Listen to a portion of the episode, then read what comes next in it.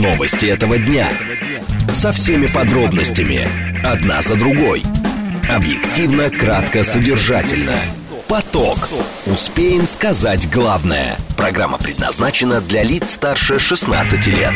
14 часов 5 минут в столице радиостанция «Говорит Москва». Микрофон Евгения Волгина. Всем добрый день. Программа «Поток». Много темы для вас подготовили. Координаты эфира смски плюс семь девять два пять восемь восемь восемь восемь девять четыре восемь. Телеграмм для ваших сообщений «Говорит Москва». Смотреть можно в YouTube-канале «Говорит Москва». Стрим там уже начался, поэтому, пожалуйста, подключайтесь. Сейчас давайте о движении в городе.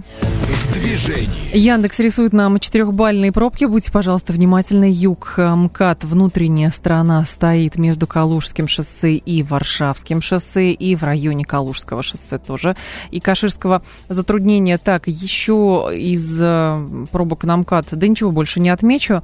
В районе Минки небольшое затруднение по внешней стороне. Третье транспортное кольцо, здесь все посложнее. Около метро Тульская пробка, внешняя сторона Лефортовского тоннеля туго едет. А, район Сокольнического вала, Савеловской эстакады, Звенигородского шоссе, здесь будьте внимательны, тоже есть пробки. А, Садовое кольцо едет в принципе, нормально, и затруднения есть на Кремлевской набережной, в районе Нового Арбата затруднения есть, и в районе, э, в районе где-то метро, наверное, баррикадное, да. Слушать.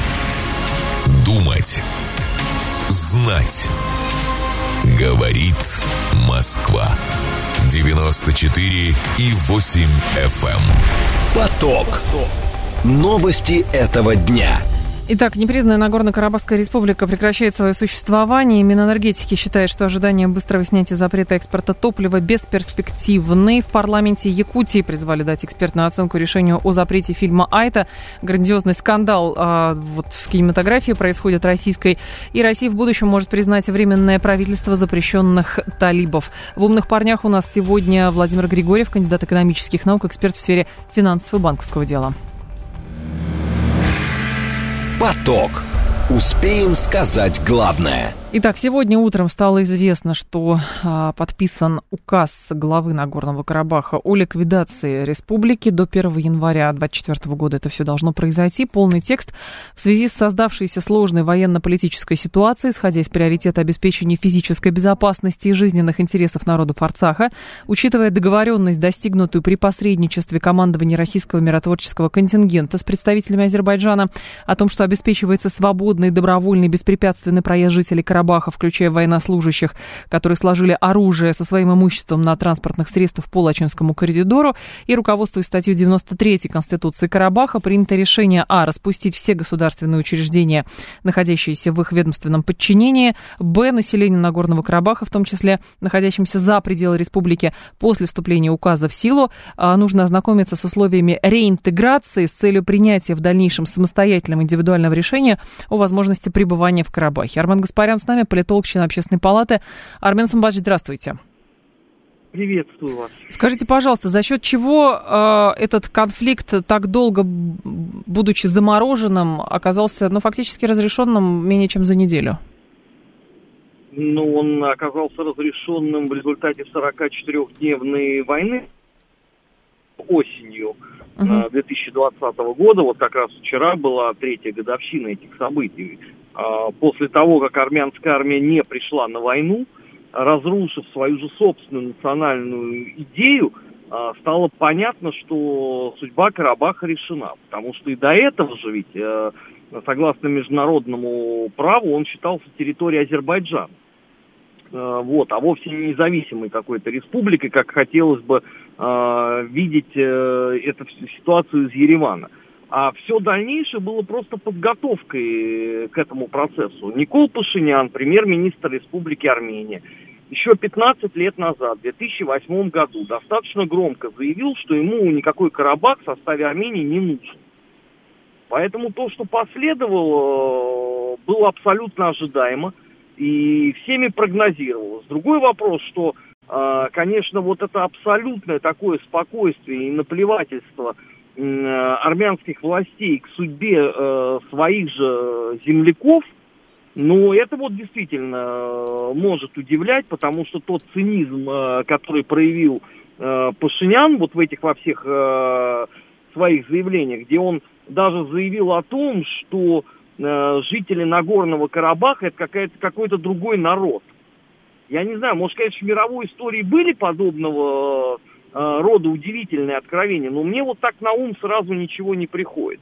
Угу. Поэтому то, что а с чем связано такое отстраненное именно отношение, ну, вот с вашей точки зрения, как раз к жителям Нагорного Карабаха и, соответственно, ну, по сути, молчание в, в отношении судьбы того же самого Варданяна? Там какие-то личные антипатии или что здесь прослеживается, как вы думаете? А, Пашинян э, все время боролся против так называемого карабахского клана. Ну потому ну, да. что, что э, Кочерян – что Сарксян, прошлые президенты Республики Армения, они были выходцами непосредственно из э, Нагорного Карабаха. Угу. Они там воевали. И э, для Пашиняна это была такая, понимаете, персонификация э, всемирного зла. И, естественно, от э, политического неприятия президентов Армении это все рано или поздно должно было перетечь на нелюбовь э, вообще к населению э, Нагорного Карабаха. А, то, что произошло с э, Варданяном, не должно вообще в принципе удивлять. Потому что для Пашиняна самый кошмарный сон – это то, что 120 тысяч э, армян из Нагорного Карабаха переедут на территорию Армении. Ну, вы понимаете, да, что это ядерный оппозиционный электорат, который никогда не простит предательства. А вы думаете, там будут а... какие-то выступления? Он-то отчитался, что практически все уехали, называет это этнической чисткой, депортацией. В общем, международное сообщество должно отреагировать. Это сегодняшнее заявление Пашиняна. Ну, прекрасно. А правительство Армении не должно, да, ни на что реагировать. Это должен делать кто-то. То есть решать вопрос Карабаха сначала э, Пашинян поручил Путину, не правда ли?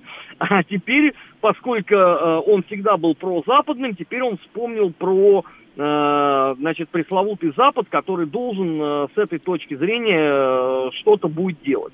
Он, понимаете, даже несмотря на отсутствие у Варданяна таких широких, наверное, политических инициатив по отношению к Армении, он воспринимал его как очень серьезного потенциального конкурента. И не только его. Угу. Главу МИДа Нагорного Карабаха, который сейчас, вот, насколько я понимаю, он отправился э, на сдачу азербайджанским Сдался, властям, да, да. Угу. он точно так же воспринимал как политического конкурента. Э, Пашиняну это не нужно э, совершенно, потому что э, если появится какая-то сильная фигура, которая способна будет сколыхнуть вот это застывшее болото, армянской политики, его власть может расшататься. А если э, серьезных людей не будет, а мы же видим с вами, что почему-то ни Роберт Кочерян, ни Серж э, Зарксян, они не делают никаких сейчас заявлений. Ну, значит, Это всех все устраивает. Момент. Значит, всех все устраивает. Ну, или какой-то синдром выученной беспомощности у всех коллективно, причем на государственном уровне сформировался. Ну, я не знаю, как это объяснять. Ну, а это никто не может объяснить, потому что это противоречит э, вообще э, даже не политике как таковой, да, это uh-huh. противоречит, э, ну, какой-то такой элементарной даже э, человеческой природе, инстинкта самосохранения. Но, тем не менее, видите, в Армении вот это каким-то образом э, происходит. И э, вот обратите внимание, вы упоминали сегодняшнее заявление uh-huh. Пашиняна, да. когда он говорил о том, что на границе происходит э, необоснованное с точки зрения закона задержание э, значит, жителей, он не упомянул фамилию Варданяна. Демонстративно. Но ему осталось только Азербайджан поблагодарить за то, что они ему услугу оказали. Я думаю, что он это сделает. Да? Я, я думаю, что это будет в такой завуалированной форме, что вот, наконец-то, значит, мирное урегулирование пришло, надо работать, э, надо как-то существовать вместе. Слушайте, ну армянская газета, принадлежащая клану Пашиняна, заявила о том, что э, хватит, в общем, этой конфронтации с Турцией, надо с ними торговать, а не думать о том, что они нас когда-то убивали. Знаете, вот uh-huh. это для страны, где трагедия э, армян в Османской империи является национальным стержнем, вот следует такое заявление. Но мне кажется, что это не политологи скорее должны разбирать, наверное, а врачи-психиатры. Армен Самадович, а с вашей точки зрения, будет ли все-таки дальше развиваться именно вооруженный конфликт? Потому что сегодня еще заявление сделал интересное Эрдоган. Он сказал, что если Армения, с Арменией не получится договориться по поводу коридора, тогда будут договорят, договариваться уже с Ираном. Я думаю, что коридор этот пресловутый Зангизурский, да, который да. проходит в области Сюник, э, будет от Армении просто отрезан. А, Я думаю, что к этому все придет. К потому что придет, ага. э, власть абсолютно беспомощна с этой точки зрения, и э, уже если у Азербайджана, да, выражаясь таким простым языком, поперла карта, то грешно не доиграть эту ситуацию до уже абсолютного полного конца. Потому что там же проблема в том, что согласно географическому положению Нахичевань оказалась отрезанной. Да. Да, и вам этот коридор нужен в любом случае. Так э, проще сейчас добивать э, поверженного противника, нежели пытаться каким-то образом договариваться с Ираном, особенно учитывая заявление Тегерана о том, что они категорически выступают угу. против изменения геополитического контура региона. А мы с вами прекрасно понимаем, что э, проблема Нахичевани это как раз вот геополитическая история. Да, но тогда возникает вопрос, для России же тоже здесь головная боль возникает. Ну хорошо, мы сейчас можем сколько угодно говорить, что это все Пашинян, и люди сами виноваты, потому что Пашиняна выбрали и так далее. Но проблема создается, как кажется, для всех. Абсолютно точно. Так больше того, э, она есть и перед Азербайджаном очень большая. Они просто это еще не до конца поняли. А, потому что а, вот эти кадры с выстрелами в сторону монастырей, uh-huh. с погибшими миротворцами, они ложатся в плоскость того, что это новый геноцид. И Азербайджан этим могут тоже припереть к стене. Это, понятно, не сейчас будет, а через какое-то время. Но а... то, что ага. циничный Запад этот козырь использует, здесь нет ни малейших сомнений. А почему мы не можем? Вот, Армен Сумбадович, здесь опять э, все то, что Запад будет использовать какой-то козырь. А для Российской Федерации, ну, как бы мы просто удовлетворены глубокими э, словами извинения, соболезнования, раскаяния представителей Азербайджана за то, что были убиты российские миротворцы, а несколько лет назад еще вертолет наш был сбит? Во, это совсем сложная тема. Угу. Вы понимаете, у нас вот э, до сих пор мы не изжили э, вот этого представления э, эпохи угу. Советского Союза. 15 сестринско-братских республик, ну, да. э, которые никуда не денутся, они как были э, в сфере геополитического влияния Москвы, они, ну, как тогда говорили, союзного центра, да, угу. они так и останутся, этим можно не заниматься – Поэтому у нас все время вот это проседает. У нас же проблемы на всем постсоветском пространстве. Просто какие-то э, тлеющие, вяло текущие, э, какие-то молниеносно вот так вот вспыхивающие, как вот сейчас нам мало э, СВО, да, э, и потенциального еще Приднестровья. Ну, это очевидно, конечно, да, это очевидно. Да, то еще вот, вот вам до кучи, пожалуйста, э, Кавказ. Понятно. Спасибо большое, Арман Самбатович. надо что-то делать. Да, благодарю вас. А, Армен Гаспарян был с нами, политолог, член Общественной палаты России. А, интересно, режим реинтеграции предполагает особый статус этих территорий сроком, например, 5 лет. Здесь же нужно аккуратно действовать, это язык, образование и так далее. Сегодня Азербайджан, кстати, сказал, что, в общем, а, гражданам Армении, которые жили в Карабахе, ничего не угрожает.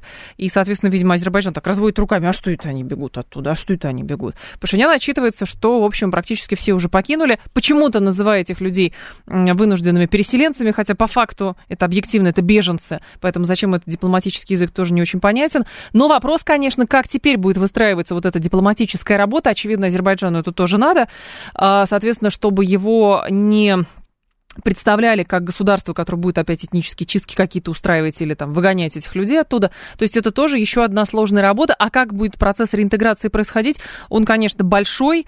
А, я думаю, что мы к нему вернемся. К следующей теме давайте перейдем.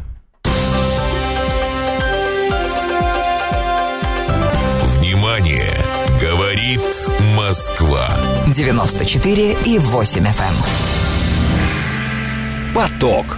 Успеем сказать главное. Министр энергетики Николай Шульгинов сказал, что министерство считает, что ожидание быстрого снятия запрета экспорта топлива бесперспективны. Мера будет действовать до стабилизации топливообеспечения и цен. Шульгинов при этом подчеркивает, что при регулировании рынка топлива Минэнерго выступает за баланс между интересами потребителей и производителей. Вчера еще Владимир Путин тоже говорил, что вроде бы запрет на экспорт ввели, а цены еще не стабилизировались. То есть это вопрос к переработчикам, к добытчикам, что происходит на рынке рынке. И самое главное, что есть стабилизация. Это фиксация на нынешнем уровне цен, это снижение цен, потому что, говорят, в опте цены пошли вниз, но до розницы еще не добрались. Александр Фролов с нами, зам гендиректора Института национальной энергетики. Здравствуйте, Александр Сергеевич. Здравствуйте, здравствуйте. Справедливо говорят, до розницы еще не добрались. Да, до розницы. А доберутся? Ну, смотрите, тут проблема вот в чем. А, президент, да, обратил внимание на то, что вот, мол, пошли, пошли они вниз, эти котировки, а в рознице они все еще там растут. Но в рознице сейчас продается моторное топливо, которое не во всей рознице, но в большей части розницы продается моторное топливо, купленное не в период снижения котировок, а местами продается моторное топливо, которое куплено либо в начале текущего месяца, либо вообще в конце прошлого месяца по тем котировкам. Mm. А если мы посмотрим на текущий уровень котировок, вот и сейчас совсем я буду ударяться, э, как, как-то вызывать пессимизм у всех наших слушателей, Давайте. если посмотреть на текущий уровень котировок, и мы увидим, что 92-й стоит порядка 58 тысяч рублей за тонну, угу. что дает нам при м, самом вот самом самом э, благоприятном пересчете, который неадекватен, ну вот мы вот мы такие, мы мы оптимисты, вот прям пересчитали в литры по самому оптимистичному коэффициенту и получаем где-то 43,5. В действительности там будет под 47-48, ну вот давайте, 43,5 рубля за литр. Да. Это то, что вы сейчас получаете на, э, на бирже. Без доставки, без налогов, без затрат, В которые чистую. вы несете при реализации. Угу. И вот, по сути, текущий уровень котировок всего лишь адекватен текущему уровню розничных цен. То есть те, кто торговал в минус при текущих котировках, будут торговать либо в небольшой плюс, либо просто в ноль. Вот. И а, то есть можно сказать, да что как это, как это в ноль? Тут вон какие цены огромные, да, цены огромные. Если uh говорить про московский регион, я думаю, все желающие могут а, посмотреть на цены на крупных федеральных сетях, которые присутствуют в московском регионе. Их всего три, это несложно. Можно uh даже из дома не выходить, посмотреть в интернете. А можно посмотреть на цены, которые выставили у себя локальные, но крупные независимые игроки и удивиться образовавшейся разнице. Причем разница будет порядка, порядка 6 рублей на каждом виде моторных топлив. А это диктуется банальным фактом, что при текущем уровне, э, при том уровне котировок, по которым покупалось это топливо, продавать его по, а, по тем ценам, по которым а, его продают крупные федеральные сети, в плюс или даже в ноль, угу. невозможно. Более того, самое ужасное, что нету каких-то спец цен у тех же, федер... у тех же крупных федеральных сетей. Но... Иначе ФАС бы пришел и стал бы всех наказывать. Тогда Поэтому другой... Они... Да, Александр Сергеевич, да. ну тогда здесь, понимаете, возникает... Это как раз расклад понятный. Но Путин вчера говорит, что в связи с ситуацией с ценами на топливо говорит следующее. С нефтяными компаниями нужно плотнее работать, чтобы они понимали свою ответственность. Но возникает вопрос. Угу. С Демпфером сейчас а, ограничили возможность демпфера и получения денег нефтяниками.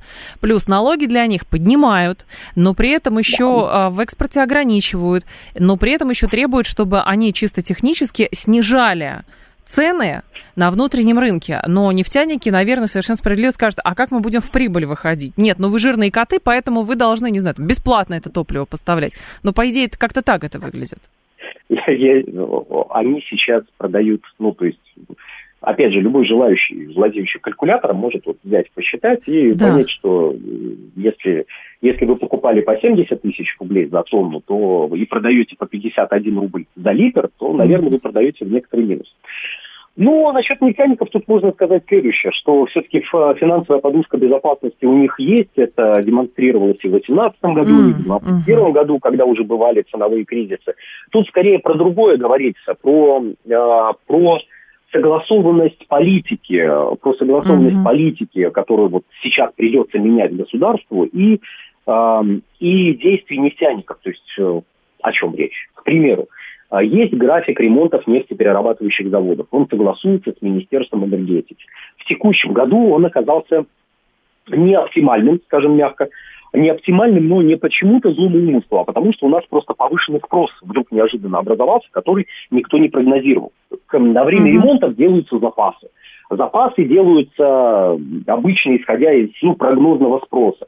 Притом нету разбивки, скажем, на 92 и 95 бензин, а у нас период отпусков как-то неудивительно растет спрос в первую очередь на 95-й бензин. То есть, в принципе, растет спрос на бензин и на 95-й особенно. Вот текущий год это показал очень ярко. И на будущее с нефтяниками в том числе надо работать в том ключе, что, ребята, надо больше запасов сделать, и не, больше запасов не всего конкретно, а вот в первую очередь 95-го бензина, чтобы не повторилось.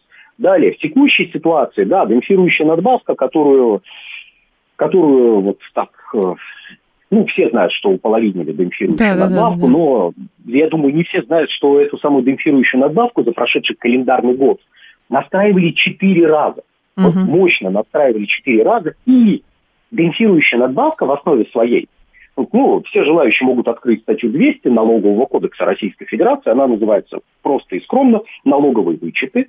Вот, в ней описывается это, механизм этой бенефицирующей надбавки простым языком, как и положено налоговому кодексу Российской Федерации.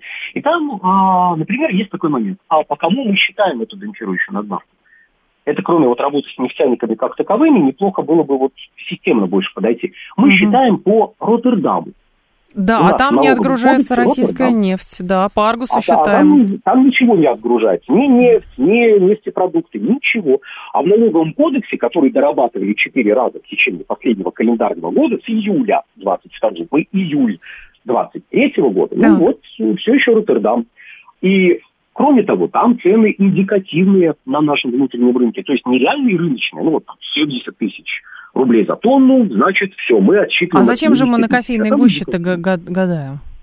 А, ну, мне, а мое личное мнение, да. я, э, вот мое оценочное суждение, мне кажется, что просто пытались сделать систему так, чтобы меньше налогового вычета выплачивать. Вот, она uh-huh. была так составлена. Но тут и рубль просел, и цены на бирже выросли, и вдруг оказалось, что эта система ну, настроена не оптимально, хотя вот настраивали четыре раза. Угу. Вот в этом плане тоже с нефтяниками надо работать, прислушиваясь, потому что они с 2018 года говорили, ребят, вот тут финальный виток большого налогового маневра, не, не надо там пугаться, это вот не, некие реформы в области налогообложения. Угу. В частности, включающие в себя обнуление, ну, снижение до нуля экспортной пошлины. То есть нефтяники говорили, погодите, вы сначала нас стимулировали модернизировать нефтепереработку, а теперь вы своими налоговыми режимами, вы правильно понимаете, стимулируете вывоз.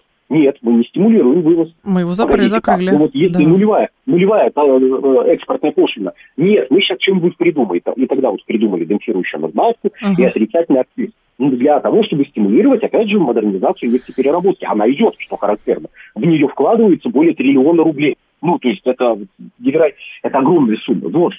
И, и мы сейчас оказываемся в ситуации, когда нужно не только требовать с отрасли, но и как бы немножко прислушиваться к отрасли, потому что там не всегда сидят злые люди, которые хотят вот страшного. Там сидят люди, которые зачастую говорят крайне разумные вещи. Я так, знаете, мягко скажу, что зачастую. А так вообще, ну, неплохо было бы, чтобы все участники процесса друг друга, как говорят у нас... Александр Сергеевич, ну теперь, получается, все участники процесса валят друг на друга. Шульгинов говорит, давайте найдем баланс между интересами потребителя и производителя. Потребитель говорит, что-то дорогая солярка стала, давайте что-нибудь. А в итоге у всех такие очень рациональные объяснения, почему сделать нельзя. Даже, да. э, даже вот этот вот запрет на экспорт. У нас нет суперхранилищ, у нас могут да. а, НПЗ снизить свою активность, потому что просто-напросто да. будет рынок внутренний не поглотит такое количество топлива. Да, мы 85 миллионов тонн э, дизельного топлива производим, а потребляем 40. Ну, то есть, если каждый владелец, ну, сейчас, если нас слушают, владельцы э, дизельных автомобилей, если каждый из них готов в два раза больше ездить, просто чтобы вот внутренний спрос вырос, ну, здорово. Мне кажется, это, кстати, ударит по карману еще сильнее, чем вот текущие цены. Вот, то есть ну, невозможно физически переварить столько топлива. У нас нет такого рынка. Да, поэтому ну, можно часть этого топлива отправить в судовое топливо. Ну, то есть смешать ну, с мазутом и отправить на бункеровку. Можно часть перебросить в керосин. То есть можно всякое сделать, но да, долго держать подобного рода систему физически нельзя. И у ага. всех есть своя правда, у всех есть свои рациональные объяснения. В этом-то и ужас ситуации, что речь идет о том, что ряд системных решений, который был принят еще в 2018 году, мое Понятно. оценочное суждение в данной ситуации, ситуации, а, был не до конца продуман, и в том Спасибо. числе то, что мы наблюдаем сейчас, это следствие. Спасибо большое, Александр Сергеевич. Вас благодарю. Александр Фролов был с нами, замгендиректора Института национальной энергетики. Сейчас будут новости, потом мы продолжим. Новости этого дня. Со всеми подробностями. Одна за другой. Объективно, кратко, содержательно. Поток. Успеем сказать главное. 14.35, столица радиостанция «Говорит Москва». У микрофона Евгения Волгина. Всем доброго дня. Мы с вами продолжаем программу «Поток». Стрим в Ютубе у нас есть, канал «Говорит Москва», поэтому, пожалуйста, подключайтесь. Будем говорить теперь про запрещенный Талибан, потому что Россия в будущем может признать временное правительство талибов, но его представители должны это заслужить, выполнив свои обязательства. Об этом заявил специальный представитель президента России по Афганистану, директор второго департамента Азии МИДа Замир Кабулов. А, он еще говорит, что Россия указывает талибам на угрозу гражданской войны в Афганистане. Ну, мне кажется, никто не удивлен такому. Э, там перманентно ведется какая-то война, то гражданская, то не гражданская. Он говорит следующее. На сегодняшний день есть одна сила, которая устойчиво контролирует Афганистан, это движение талибов, но это не будет длиться вечно. Мы, реалисты, объясняем это талибам по мере ухудшения социально-экономического положения самих пуштунов, которые составляют костяк Талибана, будет расти недовольство, а уж наиболее угнетенные этнические группы и подавно начнут рано или поздно сопротивляться, сказал Кабулов. Андрей Серенко с нами нами руководитель аналитического центра Российского общества политологов и руководитель Центра изучения афганской политики. Андрей Николаевич, вас приветствую. Здравствуйте. Женя, добрый день, очень рад вас слышать. Взаимно. Скажите, пожалуйста, зачем России все-таки это делать? Что, что мы там предлагаем и что Далибан должен нам доказать, чтобы мы сказали, а, ну хорошо. Ну, на самом деле, Россия не первый раз подобного рода заявления устами господина Кабулова делает. так сказать, намекая, что российскую любовь, то есть российское признание надо каким-то образом заслужить.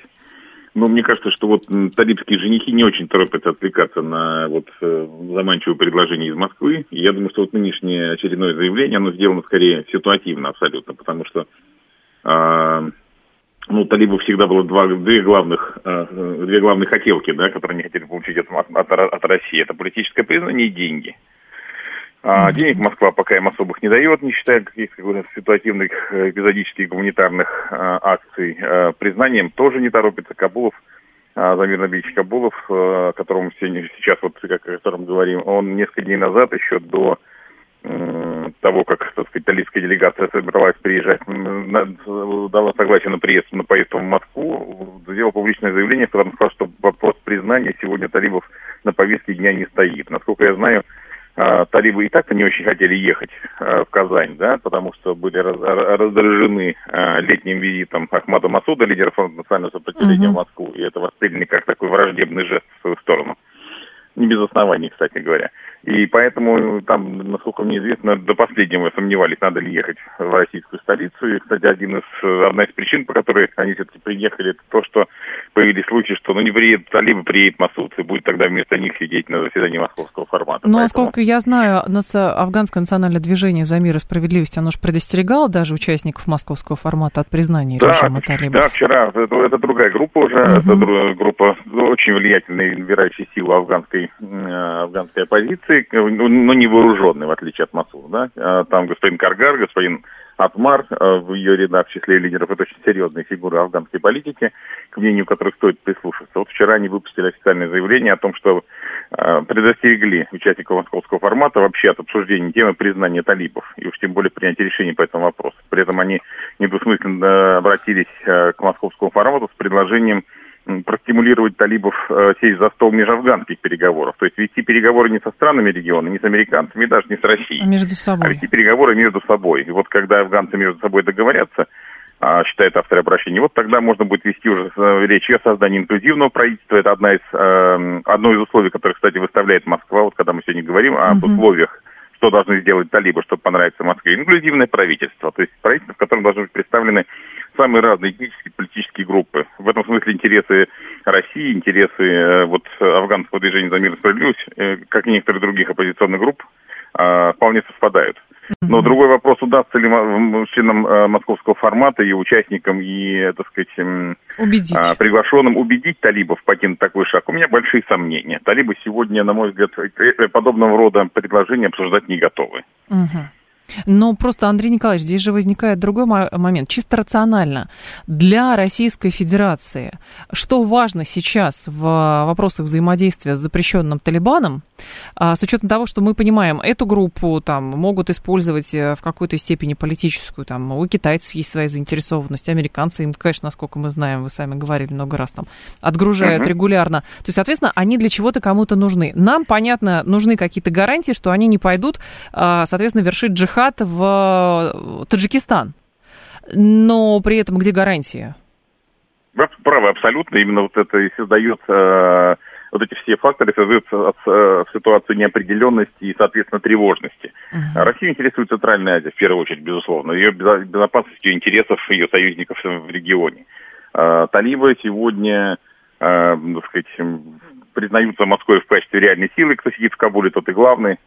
А, это объективно так. Поэтому, но они прекрасно, но в Москве прекрасно понимают, что талибы настоящими полноценными гарантами того, что джихадистские группировки, их больше 20 штук, окопавшиеся в Афганистане, не ринутся однажды через Амударию на север, никто это прогарантировать не может. Тем более, вы знаете, что уже несколько недель, там пару-тройку недель назад даже таджикские силовики отчитались о том, что была ликвидирована группа одной из джихадистских структур, которая пыталась перейти границу для совершения террористических актов в Таджикистане. Смею, надеюсь, смею вас уверить, что это, к сожалению, не единственная группа, и не факт, что, кстати говоря, на другом участке границы э, их поход уже другой группы или других групп не был более успешен. Есть некоторые основания полагать, mm-hmm. что вот этот бой на границе был достаточно очевидной отвлекающей операцией, признанной, так сказать, отвлечь внимание силовиков для того, чтобы открыть коридор для других группировок. Но это одна из версий, мы ничего пока об этом всерьез э, Андрей Николаевич, а как это не можем, чисто... но это серьезная да, проблема. Но, но как это чисто технически сделать? Ведь даже признавать, а самое главное еще для чего признавать, если даже они создадут какое-то правительство, которое, например, устроит, ну хорошо, они откроют заново школы для девочек вместо школы а, для, как там, школы джихада, по-моему, да, на месте да, закрытых школ, да. школ для девочек. Боевиков, да. Потом они откажутся от там публичного побивания камнями, или это уже нас как бы не интересует, это внутреннее дело афганского народа, или для чего, для чего все это? Мне кажется, сегодня ситуация в значительной степени все партнеры, которые ведут в этом, в этом направлении дискуссии, неискренни. И мы, и талибы. Талибы надеются, что э, все равно они свое получат, все равно американцы дают им деньги. Вот сегодня, помните, популярен разговор, что там э, 7 или 9 миллиардов, там, которые необходимо да. передать талибам, значит, в, которые требуют постоянно, кстати, участники форума московского формата наверняка опять в декларацию там завтра напишут об этом, о том, что они выступают за передачу этих денег. Но если вы посчитаете, какое количество денег за последние два года было передано талибам, международными организациями, это в первую очередь Соединенные Штаты и западные союзники их, и посмотрите на, тот, на те доходы, которые талибы получили официально по своим каналам в бюджет, да, это примерно такая же сумма. Что эта сумма спасла Афганистан от каких-то неурядиц, от катастрофы и так далее? Нет, конечно. Это абсолютно политизированный вопрос, который, честно говоря, никакого а, серьезного влияния на социально-экономическую ситуацию в Афганистане не, не, не, не, не, не даст никакого эффекта, да. Э, в то же время, я думаю, что Москва тоже, как бы, скажем так, тянет это время, э, Зачем? прекрасно понимая, что неизбежны, неизбежны дальнейшие изменения в Афганистане. Талибы находятся у власти два года, это не так много, мягко говоря. Помните, Помните, республиканский режим, который создавали американцы при поддержке западных союзников, 20 лет продержался в Афганистане и рухнул за три дня. То есть это сейчас совершенно не срок. Два года по афганским меркам это ничего. Все зависит от, от финансирования, кто будет кого финансировать. Потому что 20 лет э, он держался, потому что э, э, были вливания денежные, потом денежные вливания закончились, да. силовая поддержка тоже а, улетела, и все. И все рухнуло. Это Ирак и плюс американцы вступили в сепаратные переговоры с талибами, фактически открыв им ворота к власти в Кабул. Ну да. Так что поэтому, поэтому сейчас для Москвы очень важно вот в этой ситуации неопределенности, на самом деле, просто прогарантировать э, то, то, что ей в первую очередь необходимо. Это, конечно, безопасность северных границ. Я думаю, что поэтому не случайно переговоры в, в, в российской столице были проведены и с господином Масудом, и, насколько мне известно, переговоры сейчас э, ведутся с людьми э, близкими генералу Ехину Ии, который возглавляет второй, и, кстати, не менее эффективный, чем фронт Масуда, организацию под названием Фронт Свободы Афганистана. А, насколько мне известно, из консультации с другими афганскими политиками ведутся, они просто не афишируются, да. Но это говорит о том, что Москва все-таки начала корректировать свою афганскую стратегию раз, перестала класть яйца в одну политическую корзину, и, конечно, в данном случае, я думаю, что а, каких-то серьезных планов у Москвы на сотрудничество с талибом нет. С талибами нет. Они видят, что в Москве видят, что а, с талибами активно дружат американцы, активно дружат значит, э, китайские товарищи, есть, идет финансирование Талибана наличными, что называется, без всяких там банковских uh-huh. переводов и всяких нюансов. И Москва, в Москве в этом очень сложно не только участвовать, но и доверять э, людям, с которыми они вот будут завтра разговаривать в Казани в том числе, да. Да, есть талибы, которые, в принципе, по разным причинам, каким-то образом, это единицы, опять же, людей, которые там ориентируются на русское, на, на русскую, на русское, на русское сотрудничество, в том числе, кстати, в первую очередь, по личным экономическим причинам. Но это нормально, на Востоке по-другому не бывает. Но я думаю, что сегодня вот задача вот этого московского формата и вот других усилий русской uh-huh. дипломатии сейчас будет заключаться в том, чтобы поглаживать вот этого хищника до тех пор, пока на него не на... к нему не нашли намордник. И вот э, только когда этот намордник будет найден, вот тогда Россия может более, так сказать, вот открытую, более а, Э, более жесткую линию занять в отношении афганской ситуации. Но пока приходится маневрировать между разными полюсами. Это, конечно, нет хорошей жизни. Андрей Николаевич, э, технический момент. Если какая-то из сторон все-таки решит официально признать, а как обходить санкции Совета Безопасности? Это хороший вопрос. Я считаю, что все разговоры по поводу того, что признание талибов состоится или, э, так сказать, мы должны подумать, это не более, еще раз повторю, чем игровые комбинации. Угу. Самым-самым э, главным маркером того, что кто-то какая-то группа там стран или какая-то страна э, или мировое сообщество в целом готовы признать режим талибов, это будет внесение в Совет Безопасности ООН предложение по отмене персональных санкций по лидерам талибов. Вот если этот процесс будет запущен, не сомневайтесь, тогда это делается первый шаг к признанию. До тех пор, пока этих инициатив нет, не, э, все разговоры о признании режима талибов не более чем дипломатические хитрости. Вот сегодня опять э, прекрасные слова о возможности признания талибов прозвучали, но при этом мы видим, что никто не вносит никаких по крайней мере, пока, э, инициатив Совбеза ООН для того, чтобы снять санкции с э, главарей Талибана. Да и плюс, это, на говорит, самом деле, Андрей Николаевич, кажется, я прошу прощения, прям по последней ремарке, а, угу. кажется, что и Талибан тоже, как бы, как бы их не представляли какими-то страшными бармалеями с автоматами Калашникова, там тоже люди не глупые, очевидно, сидят, они тоже хотят по максимуму выжить из того, с, там, с чем они, чем они торгуют с, там, с Российской Федерацией, я имею в виду, там, политический какой-то торг ведется, с Китаем, тем же самым. тоже. Да, с Соединенными Штатами Америки. То есть кто заплатит больше, кто даст больше какие-то личные гарантии, наверное, ну, с теми они и будут сотрудничать.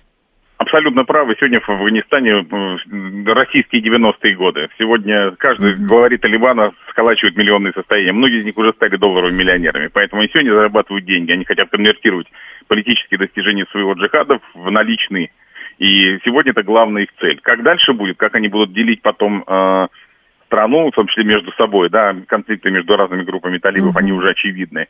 Это вот как раз, э, как раз время ближайшего будущего. Я, кстати, думаю, что вот как раз одна из причин, по которой никто не торопится юридически признавать нынешнее время правительства Талибана, а, это не только, что есть угроза возникновения новой вооруженной оппозиции в Афганистане, например, в лице Масуда или доктора или генерала Зии, а в том, что внутри самих талибов сейчас может вспыхнуть фактически мини-гражданская война с непредсказуемыми последствиями, пока никто не знает, какая же в итоге фракция талибов придет к власти. Понятно. Спасибо большое, Андрей Николаевич. Я вас благодарю. Андрей Сиренко был с нами, руководитель аналитического центра Российского общества политологов, руководитель Центра изучения афганской политики.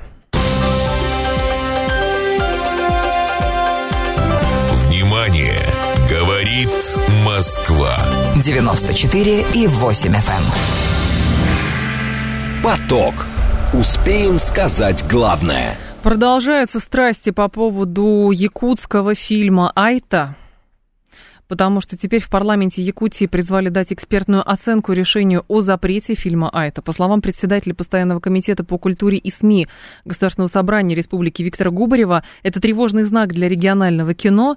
А, парламент хочет создать экспертный совет из квалифицированных специалистов для формирования оценки решения по фильму «Айта» режиссера Степана Бурнашева. Об этом ТАСС э, сообщил как раз э, сам Губарев. Он говорит, что запрет Роскомнадзора и отзыв э, лицензии Минкультом прокатного удостоверения зрению, у фильма «Айта» довольно тревожный знак не только для якутского кино, но и всего регионального российского кино, которое только начало развиваться. Очевидно, что это недоразумение, смысл фильма прямо противоположен тому, в чем его обвиняют. Необходимо направить запрос в Минкультуры и Роскомнадзор с просьбой созвать экспертный совет из квалифицированных специалистов. Это кинематографисты, киноведы, чтобы вынести более взвешенное решение по, дальному, э, по данному вопросу. Минкульт э, отозвал прокатное удостоверение у фильма «Айта». Ранее ведомости писали, что «Айта» стал самым самым кассовым якутским фильмом, а, но пропал он из библиотек российских онлайн-кинотеатров. Представитель Роскомнадзора пояснил изданию, что служба выявила в фильме Бурнашева, цитирую, деструктивную информацию, противоречащую принципам единства народа России. В Роскомнадзоре еще пояснили, что в картине демонстрируется неравенство лиц по национальному признаку. Положительные стороны героев одной национальности противопоставлены подчеркнуто негативным чертам героев другой национальности. В ведомстве отметили, что распространение такой информации аудиовизуальными сервисами недопустимо. То есть Роскомнадзор как-то вот по-своему понял этот фильм – Минкульт сначала тоже понял как-то по-своему этот фильм. Режиссер вообще совершенно иное имел в виду, но в итоге Роскомнадзор оказался главнее Министерства культуры, отозвал все, и все остальные тоже на всякий случай отозвали все, ну потому что зачем связываться с Роскомнадзором? На всякий случай. Но при этом любые убеждения, а, любые какие-то доводы авторов этой ленты, а, соответственно, кинокритиков, а, других людей, которые посмотрели уже эту ленту, говорят ровно, ровно о противоположном, что этот фильм вообще не про дискриминацию, это фильм про трагедию, но там нет акцента на том, что одна национальность лучше другой национальности. То есть каким-то образом очень то ли линейно Роскомнадзор это увидел, то ли, может быть, доводов не хватило у режиссера, чтобы как бы продемонстрировать. Может быть, киношный язык никто не понял, может, еще что-то. В общем, странная история. Кто смотрел фильм? Расскажите, пожалуйста. Кто смотрел фильм? Кто деньги выделял на этот фильм, говорит Андрей. Вы знаете, там совсем мало денег ушло на этот фильм. 341 тысяча долларов всего лишь. 341 тысяча долларов. Насколько мы знаем, там э, сам режиссер денег этих нашел. Николай Николин с нами, кинокритик. Здравствуйте, Николай. Здравствуйте, Скажите, Евгения. а вы видели фильм? Да. И что скажете вот на основе того, какие претензии есть у Роскомнадзора? Ну, у меня э, претензий не было, как и у многих э, тех, э, кто был на премьерном показе в Москве. Как известно, а это не только, собственно говоря, в Якутии была показана, но и было несколько показов, и была большая с помпой, я бы сказал, премьера в главном кинотеатре Москвы, поэтому э, те, кто хотел увидеть, увидел. Больше, кстати, скажу, не только с помпой была премьера, а фильм «А» это был показан в рамках, в рамках кинофестиваля «Зимний», в кинотеатре художественный, и там даже завоевал главный приз. Поэтому э, те, кто хотели посмотреть эту картину, ну, в Москве, во всяком случае, uh-huh. однозначно посмотрели. И я лишь могу сожалеть о том, что зритель, не знавший о существовании этой картины и о существовании такого режиссера, как Степан Бурнашов, не сможет с ним познакомиться. Вот это, к сожалению, вот это жаль. Вот э, по поводу этого я расстраиваюсь. Николай, а как тогда понять логику Роскомнадзора, что действительно фильм никакой не подпольный? А, официальные были премьеры, режиссер давал а, интервью, рассказывал, показывал. И тут вдруг какая-то вот эта вот странная история от Роскомнадзора, что там увидели там признаки разжигания национальной розни, а, отсутствие, значит, э, там э, духовно-нравственных ценностей, ну и что что-то так. То есть мы теперь так линейно кино воспринимаем? Я бы сказал, что мы воспринимаем не линейно, а лениво. Лениво. А, скорее всего, да, скорее всего, чиновники а, просто какие-то не посмотрели, а какие-то посмотрели. У нас же зачастую либерализм ассоциируется с разгильдяйством. И э, одни чиновники просто дали прокатное удостоверение, даже не посмотрев, другие посмотрели, но на свой вкус определили, что там, е- что там есть признаки э, национальной вражды и решили запретить. Какие-то наверняка посмотрели, не нашли эти признаки. В общем, вы же знаете, э, когда очень сложно устроена э, структура иерархическая, особенно это касается государственных структур, там э, лучше даже не пытаться э, вникнуть в логику, как все это происходит. Происходит по-разному. Другой момент, что э, я думаю, дискуссия действительно нужна, э, именно общественная дискуссия, потому что э, уверен, что и Степан Бурнашов, и э, якутские кинематографисты, и вообще, в принципе, якутская кинематографическая общественность, э, все прекрасно понимают, что эта картина не создана не с целью э, того, чтобы как-то пропагандировать национальную рознь. Напротив, даже Степан Бурнашов в интервью рассказывал, э, что если есть признаки, ну как бы в этом фильме, если кто-то не смотрел, могу коротко рассказать, в этом uh-huh. фильме э, выясняется, что э, как бы под подозрение в а, под подозрение попадает русский полицейский, назовем это так, uh-huh. и э, это все происходит в якутском стиле, и, конечно, якутские родители, э, зная э, вот о таких подозрениях, объединяются для того, чтобы, э, ну, для того, чтобы расправиться с этим полицейским. А кто-то пытается это... предотвратить, да, эту расправу. А, между uh-huh. прочим, глава полицейского участка, собственно, тоже якут, пытается это дело предотвратить, э, и это очень важно, о чем и говорит э, Бурнашов, что такие вещи возможны, но фильм как раз пропагандирует гуманистические ценности о том, что это не должно ни в коем случае происходить. И главный герой, он и есть как раз олицетворение совести режиссера. А если где-то показаны... Ну, это, знаете, тогда можно обвинять вообще все фильмы, например, про мафию, что фильмы про мафию пропагандируют мафию, а что фильм «Джокер», например, пропагандирует э, э, безумцев. А, и надо брат, брат 2 надо запретить еще, не Чучело надо 2, запретить, да. все надо Потому запретить. Мы должны прекрасно понимать, что фильмы, даже в которых главный герой может быть убийцей, это не означает, что главный герой положительный герой. Это не означает, что обязательно мы все должны ему сочувствовать. Возможно, он травмирован, возможно, у него есть за этими плечами какая-то история болезни. В общем, кино – это зеркало реальности, э, а не попытка а, что-то внушить. Николай, но ну если есть какие-то там, не знаю, люди, любители кино в структуре там а, Роскомнадзора, там в Министерстве культуры и так далее, то есть важно просто понимать вот такими запретами. Просто в Якутии, например, говорят однозначно, это давление на региональный кинематограф. Мы хоть как-то поднимаемся, и режиссер, оказывается, вообще кредит взял в 4 миллиона рублей, чтобы снять этот фильм. Ему не mm-hmm. какие-то фонды выделяли эти деньги. А, посмотреть еще, какое кино у нас выпускается за счет как раз государственного финансирования, там иногда бывает гораздо больше вопросов, чем то, что возник, какие вопросы возникли к Бурнашову. Не кажется ли вам, что это может быть некий спор хозяйствующих субъектов? Ну, э, Конспирология такое... согласна, но, но все возможно в этой жизни. Да, да, и такую версию мы можем допустить. Э, во всяком случае, я пока серьезных расследований на эту тему не читал. Угу. Но мы можем всякие, конечно, версии допустить, потому что действительно а, всякий раз, когда мы сталкиваемся с абсурдной историей, нам хочется в этом абсурде найти логику, хоть какое-то объяснение, хоть какие-то причинно-следственные связи. А в результате самое поразительное, что даже если мы будем Шерлоками Холмсами и расследуем mm-hmm. эту историю, мы придем к выводу, что нет, никакой логики нету, это просто абсурд. К сожалению, русский абсурд и русская неразбериха, и дальше можете через запятую ставить различные синонимы. Mm-hmm. Я э, солидарен с вашей позицией что э, странно, одни чиновники запрещают, одни чиновники разрешают, почему это происходит спустя какое-то время. Причем одни а, и те же сначала разрешают, потом запрещают на всякий случай. Да, да, да, да, э, э, это действительно всегда странно, но я вот ссылаюсь просто на то, что, э, ну, поначалу люди просто отмахиваются. Люди думают, ну и какое-то якутское кино. Ну, ну якутское ну, кино нужно поддерживать, потому что у него есть особая репутация. Якутское кино известно, кстати, не только в России, оно известно за рубежом. Оно показывается на а, различных фестивалях, более того, там номинируется mm-hmm. на Оскар. То есть просто э, это хороший статус, это хорошая репутация, и за счет репутации зачастую выдается прокатное удостоверение. А, а потом э, кто-то вот посмотрел эту картину, Айту, я напомню, да, Степана Бурнашова, который действительно вложил свою душу, вложил свои деньги, как и, в принципе, многие кинематографисты якутские это делают, не на государственные деньги, э, и попытался сделать не просто полицейский фильм, а вдумчивый фильм. И я, кстати, хочу сказать, вот когда мы говорим о полицейских фильмах, вот просто посмотрите отечественное ТВ. Мы говорим там о духовно-нравственных ценностях. Да. Какое, в каком количестве отечественных сериалов про полицейских или про мафию или боевиках нарушаются эти, семи, эти самые семейные ценности и льется кровь, э, и все это делается просто ради коммерческой выгоды, для того, чтобы привлечь зрителей, заработать на рекламе.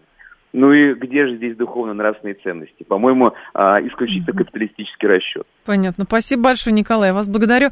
Николай Никулин был с нами. Ну и здесь, конечно, вопрос э, возникает в том, будет ли, во-первых, созвана какая-то экспертиза создана, плюс какие кинематографисты в нее войдут, если войдут, и самое главное, повлияет ли это на решение Министерства культуры и на, э, на позицию, например, Роскомнадзора, который, ну, видимо, из самых благих побуждений, чтобы никого не ранить, никто, соответственно, с там в общем, все были счастливы, никто не усомнился в ценностях, которые есть в Российской Федерации, чтобы это кино на всякий случай не смотрели. Э, глава Якутии, кстати, Айсен Николаев заявил, что смотрел фильм Айта и считает, что автор не мог снять кино о национализме и нетрадиционных ценностей. Об этом он сообщил в ходе прямой линии. Я, как любой якутянин, буду немного предвзят. Но, во-первых, а, фильмы, причем он говорит и про Айту, еще про фильм «Кандидат», режиссер Дмитрия Шадрина, посмотрел. Во-вторых, я прекрасно знаю и Шадрина, и Бурнашова, знаю, что они оба патриоты. Никаких они фильмов про нетрадиционные ценности или национализм снимать, в принципе, не способны. Я им сказал, чтобы они не переживали, они новые фильмы другие снимут, не менее хорошие, не менее интересные для зрителя. То есть в данном случае нужна действительно какая-то, если уж конфликт создался, независимая экспертиза и, соответственно, наверное, какая-то позиция, либо подтвержденная ведомствами, надзорным ведомством и Министерством культуры, либо, э, соответственно, будут э, позиции меняться. Не знаю. 15 часов новости, мы продолжим.